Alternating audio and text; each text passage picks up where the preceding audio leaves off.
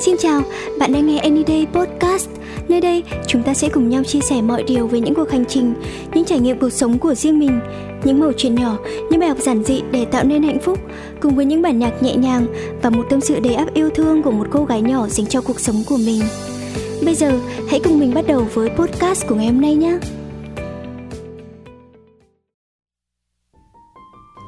Trong tập của ngày hôm nay thì mình muốn cùng tâm sự với các bạn về nội dung hạnh phúc là gì. Đã có bao giờ các bạn tự hỏi là hạnh phúc của mình là như thế nào chưa?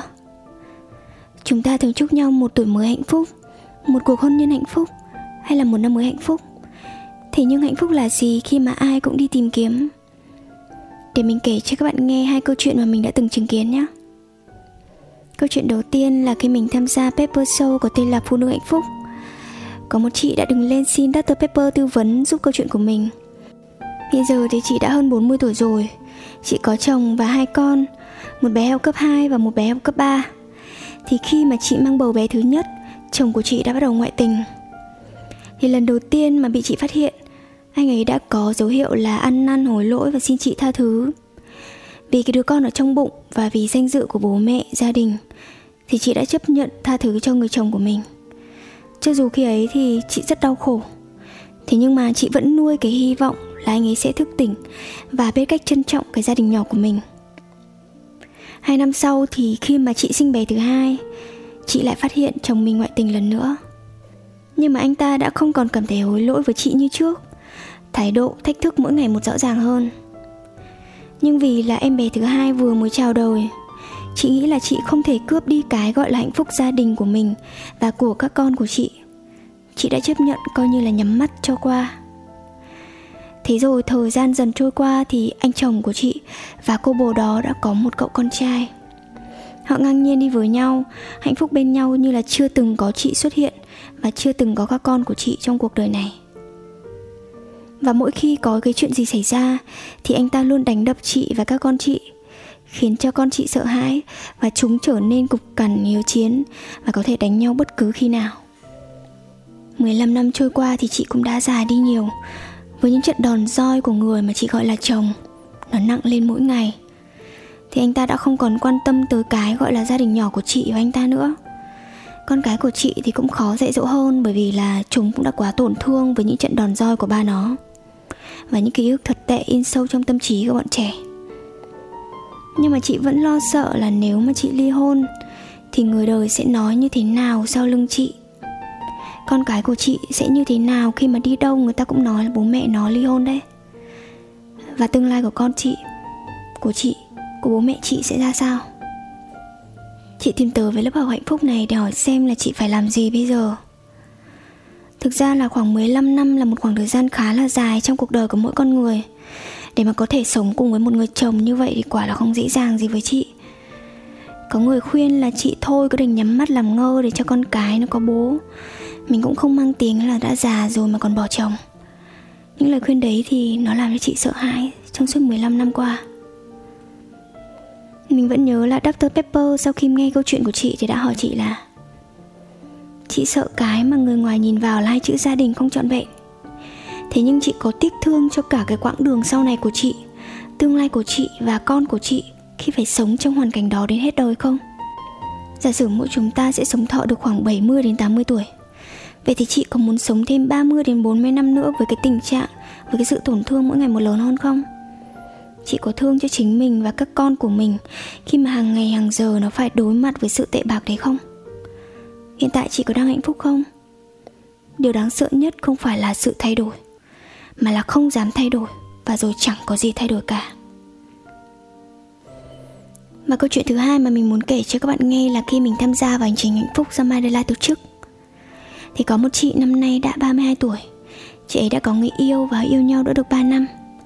Vì là tuổi của chị ấy đã khá cao mà anh kia cũng thế. Vậy nên là chị luôn luôn lo lắng, sốt ruột Về cái chuyện là đã nhiều tuổi rồi thì phải có một đám cưới Phải lập gia đình. Thế nhưng mà anh kia lại không hề nhắc tới chuyện đấy. Tất nhiên là đã biết chắc chắn rằng là anh này đã không phải là một người đã có gia đình này Hay yêu đương chơi bời gì cả mà chỉ là bản thân anh ấy cảm thấy chưa sẵn sàng để làm chủ gia đình làm chủ kinh tế. Và anh ấy mong muốn sẽ cho chị một cuộc sống tốt đẹp hơn. Hiện tại thì anh ấy đang cố gắng để xây dựng điều đấy. Gia đình dục, bạn bè dục Tự nhiên bản thân chị lại cảm thấy vội theo. Có người nói thanh xuân không chờ đợi ai đâu. Đến khi mày già rồi Nó giàu thì liệu nó còn có muốn lấy mày không? Hay là nó sẽ lấy một đứa trẻ đẹp hơn? Tuổi này rồi thì phải lấy chồng sinh con đi chứ. Ở đấy mà cứ mơ mộng hão huyền à Hàng trăm lý do khiến chị căng thẳng mệt mỏi Sẽ đến cãi vã với anh người yêu rất nhiều Chị tìm tới lớp học hạnh phúc này Để chị hỏi xem chị cần phải làm gì Và cô Matara thì đã hỏi chị là, Bạn có đang thực sự hạnh phúc khi yêu anh ấy không? Anh ấy đang có mang lại cho bạn niềm hạnh phúc thực sự của những người yêu nhau không?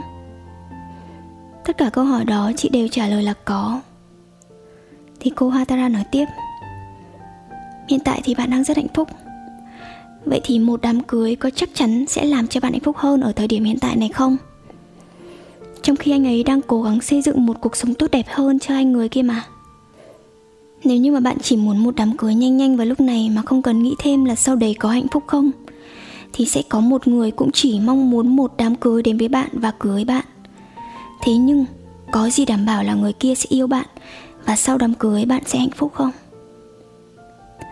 Sau khi nghe xong thì chị ấy đã hiểu ra. Và sau này thì mình có nói chuyện và biết là chị ấy đã có thay đổi trong tình yêu của chính mình. Trân trọng, nâng niu, vun vén cho hạnh phúc hiện tại. Và chị ấy đã không còn nhắc đến chuyện cưới xin để làm áp lực cho bạn trai nữa. Và chị đã tận hưởng trọn vẹn cái khoảng thời gian khi mà chỉ có một mình.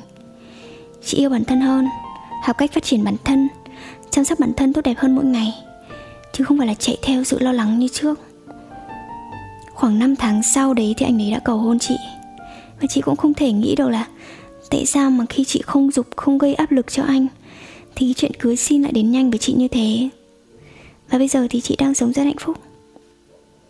Thật ra là với mỗi con người khác nhau thì hạnh phúc mà họ nghĩ đến và hướng đến sẽ không giống nhau.